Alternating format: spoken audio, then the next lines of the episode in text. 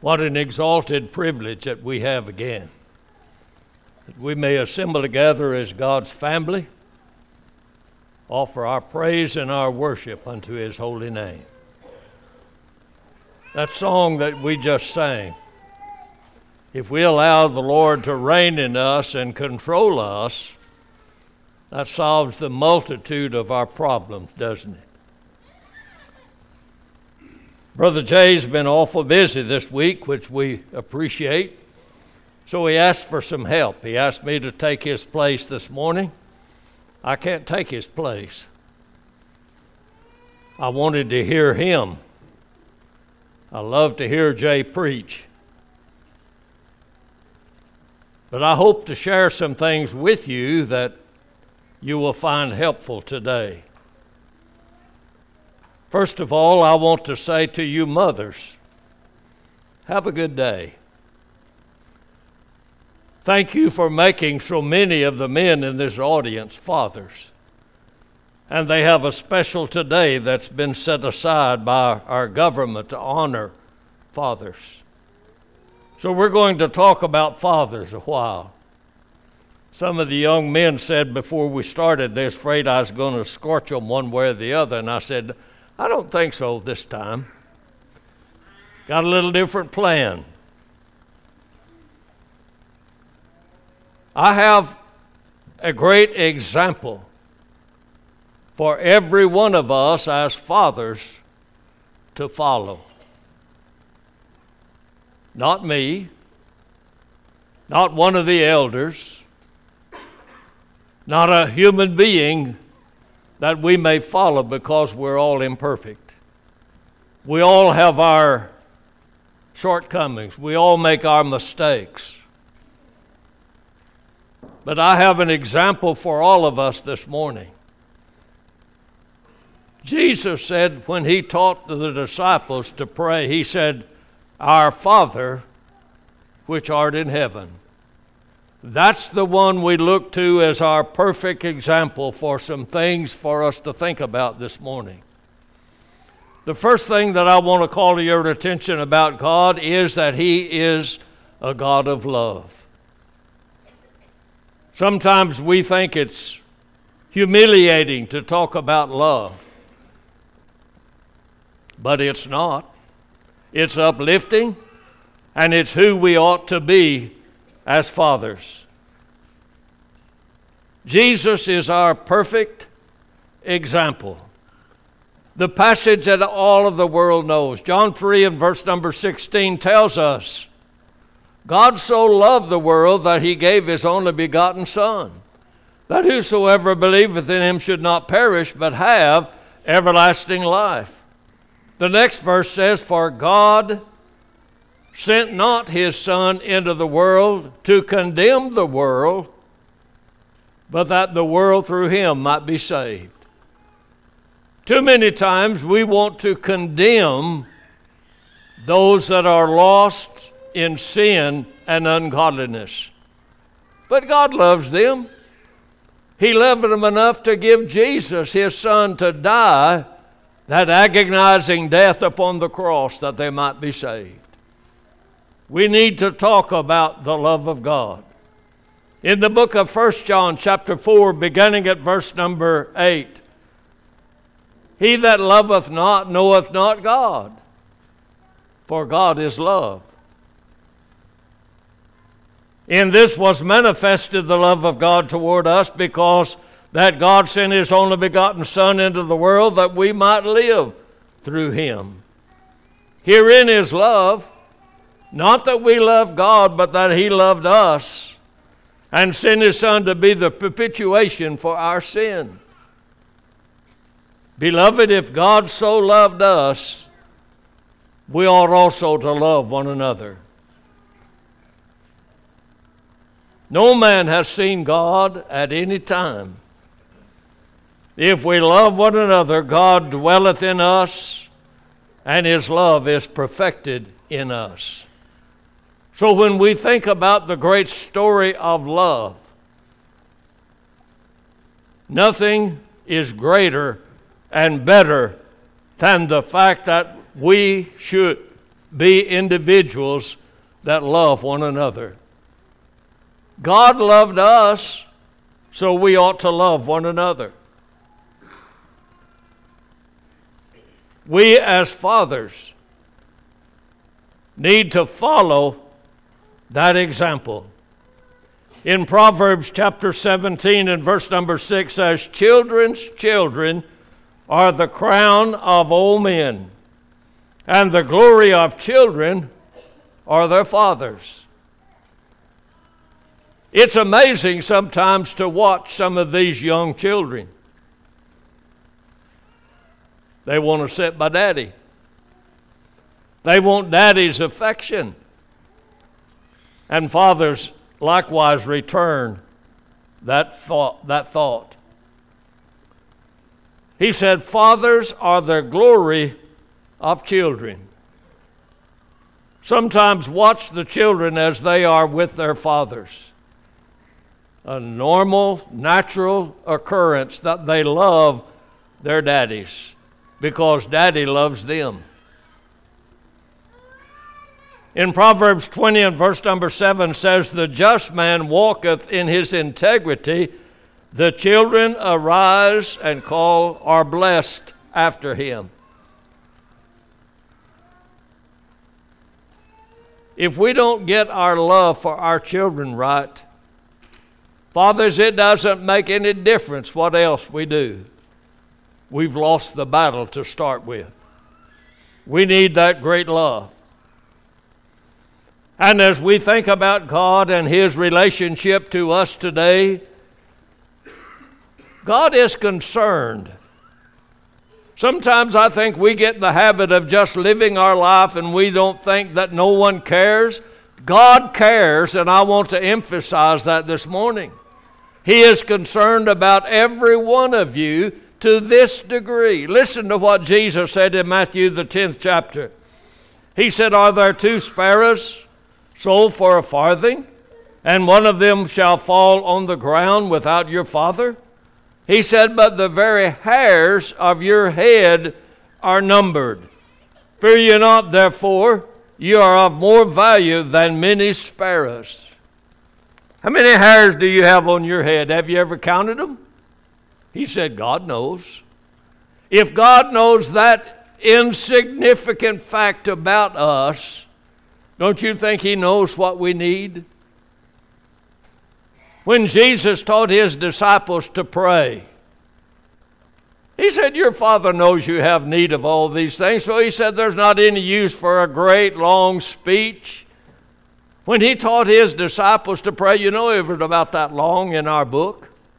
A very short example that we pray unto our Father. Notice in Hebrews chapter 13, beginning at verse number 5, he said, Let your conversation be without covetousness, and be content with such things as you have.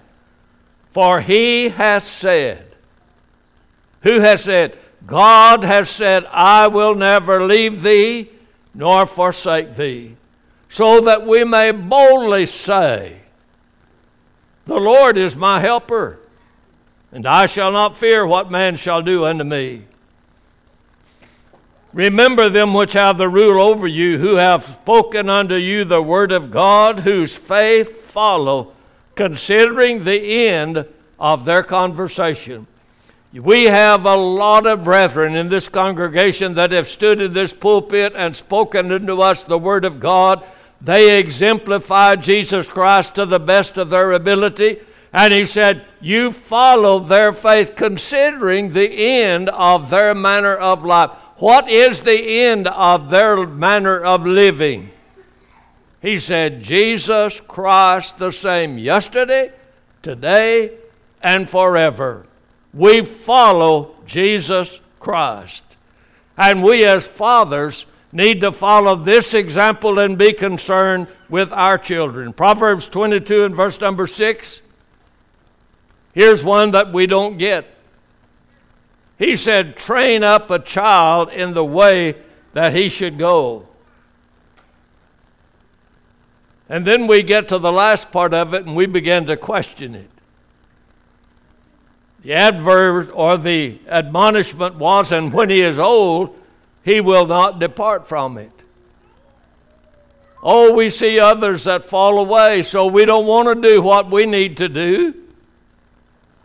Train up your child. Proverbs 29 and verse number 15 said, The rod and reproof give wisdom. You want your child to grow up to be a dummy? Then withhold correction from them, and that's exactly what you're going to get. Because he said, A child left to himself bringeth his mother to shame. We are living in a time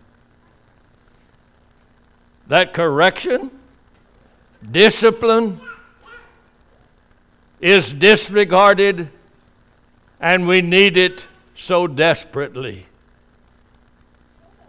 Fathers, there's one thing that I want to say, and this is kind of off the cuff if you don't mind. In America today, there are three million children abducted and misused, abused, and killed. Their blood is drank, their flesh is eaten, it's burned in sacrifice to the devil be cautious about your children. And, and I just needed to say that, fathers. We've got a lot of young children in this congregation, and we are so proud of you and them. When we got the new directory the other day, I sat down and counted from zero to 10. Guess how many children we have in that age bracket? 66, if I didn't miss any of them. Have 29 teenagers. We have the greatest blessing in children that you could ever hope for. But fathers, just be cautious.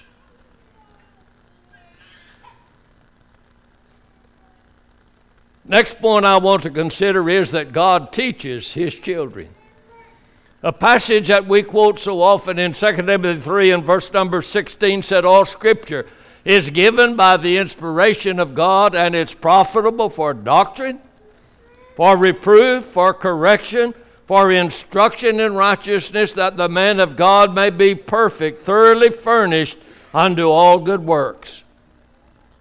Do you realize that what that verse is telling us? This is God speaking to us. He corrects us, He guides us, He gives us exactly what he need, what he wants us to have, what we need. He teaches us. So what do we do as fathers to follow that example? Ephesians 6 and verse number 4 said, And you fathers, provoke not your children to wrath, but bring them up in the nurture and the admonition of the Lord. I know we hammer some of these verses over and over and over, but the rearing of a child is a process, it's not a one time shot. They're going to be in your home for a little while and then they're going to be gone. They're going to be on their own. Now is our time with our children. It was said of Abraham and his children in the book of Genesis, chapter 18. The Lord said, Shall I hide from Abraham that which I do? Seeing that Abraham shall surely become a great and mighty nation, and all the nations of the earth shall be blessed in him. For I know him, listen, he said, For I know him that he will command his children and his household after him. And they shall keep the way of the Lord to do justice and judgment, that the Lord may bring upon Abraham that which he has spoken of him. Abraham pleased God how? That he would rear his children and bring them up to fear the Lord. That's the only way that we as fathers can do with our children, like Abraham did. Proverbs chapter 17, chapter 1, and verse 7 to 9 said, The fear of the Lord is the beginning of wisdom but fools despise wisdom and instruction. He said, My son, hear the instruction of thy father, and forsake not the law of thy mother, for they shall be an ornament of grace unto thy head and chains about thy neck. You keep the law of the Lord, children, and it's going to be a great, glorious thing for you, just like an ornament on your head or a chain around your neck. Beauty to do the will of God. In the book of Deuteronomy, we have read many times in chapter 6, beginning at verse number 4, he said, Hear, O Israel, the Lord our Lord our God is one Lord. And thou shalt love the Lord thy God with all thine heart, with all thy soul, with all thy might. And these words which I command thee this day shall be in thy heart. God speaking to the fathers of Israel, he said, These words need to be in your heart first. Why? And thou shalt teach them diligently unto thy children. Brethren, it's not any good for us to know the will of God unless we pass it on to the next generations. That's what God expects of us.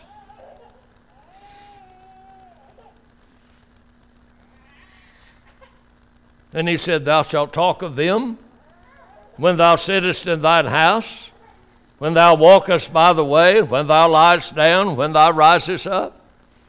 We have many opportunities as we have children in the home to talk to them, to teach them, to confirm the Word of God. To the children, in the book of Proverbs, chapter 4, beginning at verse number 1, he said, Hear, you children, the instruction of a father, and attend to know understanding. For I give you a doctrine. Forsake you not my law. For I was my father's son, tender and only beloved in the sight of my mother. He taught me also and said unto me, Let thine heart retain my words, keep my commandments, and live. Get wisdom, get understanding, forget it not neither decline from the words of my mouth. A father speaking to his son, listen, listen, listen. We must instruct our children in the way that they should go.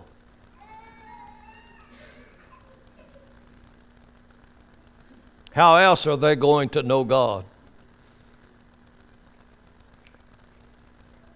God corrects his children. Here's a touchy subject today. Do you correct children or do you just let them run wild? Proverbs chapter 3 and verse number 11, he said, My son, despise not the chastening of the Lord, neither be weary of his correction. God chastens his children. Do you think we're smarter than God? Turn with me to Hebrews chapter 12. I want to begin reading at verse number 5. He said, And ye have forgotten the exhortation which speaketh unto you as unto children. My son, despise not thou the chastening of the Lord, nor faint when thou art rebuked of him. For whom the Lord loveth, he chasteneth, and scourgeth every son whom he receiveth. Do you think that God chastens his people today? Surely he directs our footsteps. Surely he directs us when we make a mistake. Correct it, repent, move on. He said, If you endure chastening, God dealeth with you as with sons. For what son is he whom the Father chasteneth not? But if ye be without chastisement, whereof all are partakers, then he said, You're bastards and not sons. You're an illegitimate child if you don't listen to the correction that God gives.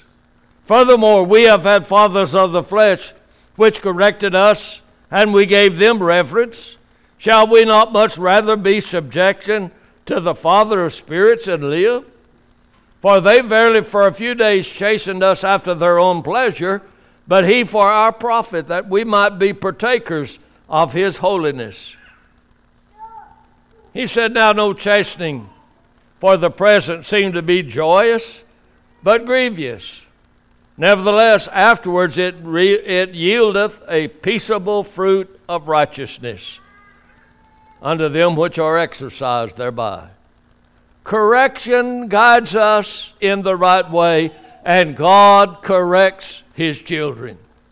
So that leads us as fathers to follow that example.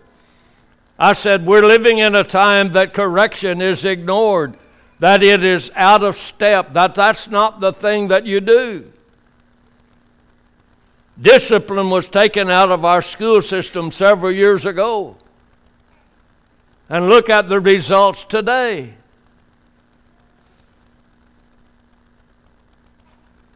Now they're crying, do away with the police system. They don't want to be corrected. They don't want nobody to watch over them and care for them. Are we smarter than God? People need to be corrected. Proverbs chapter 23, verse 13. He said, Withhold not correction from the child, for if thou beatest him with a rod, he shall not die. Thou shalt beat him with a rod, and shall deliver his soul from hell. If we don't correct our children and direct them in the right way, he said, they're hell-bound and hopeless. It's that important. Proverbs 22 and verse number 15, he said, Foolishness is abound in the heart of a child, but the rod of correction drives it far from him. Proverbs 19 and verse 18 said, Chasten thy son while there is hope, and let not thy soul despair for his cry.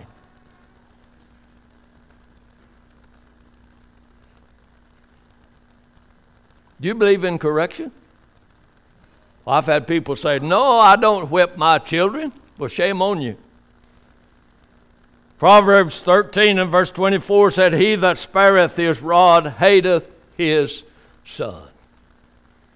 A child needs correction. But he that loveth him chasteneth him betimes. We love our children. We want them to grow up to be good citizens and kingdom followers. Then the rod of correction directs our steps.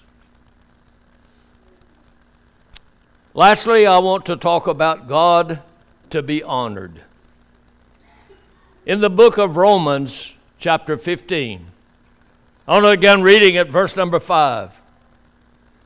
He said, Now the God of patience and consolation grant you to be like minded, one toward another, according to Christ Jesus, that you may with one mind and one mouth glorify God, even the Father of our Lord Jesus Christ.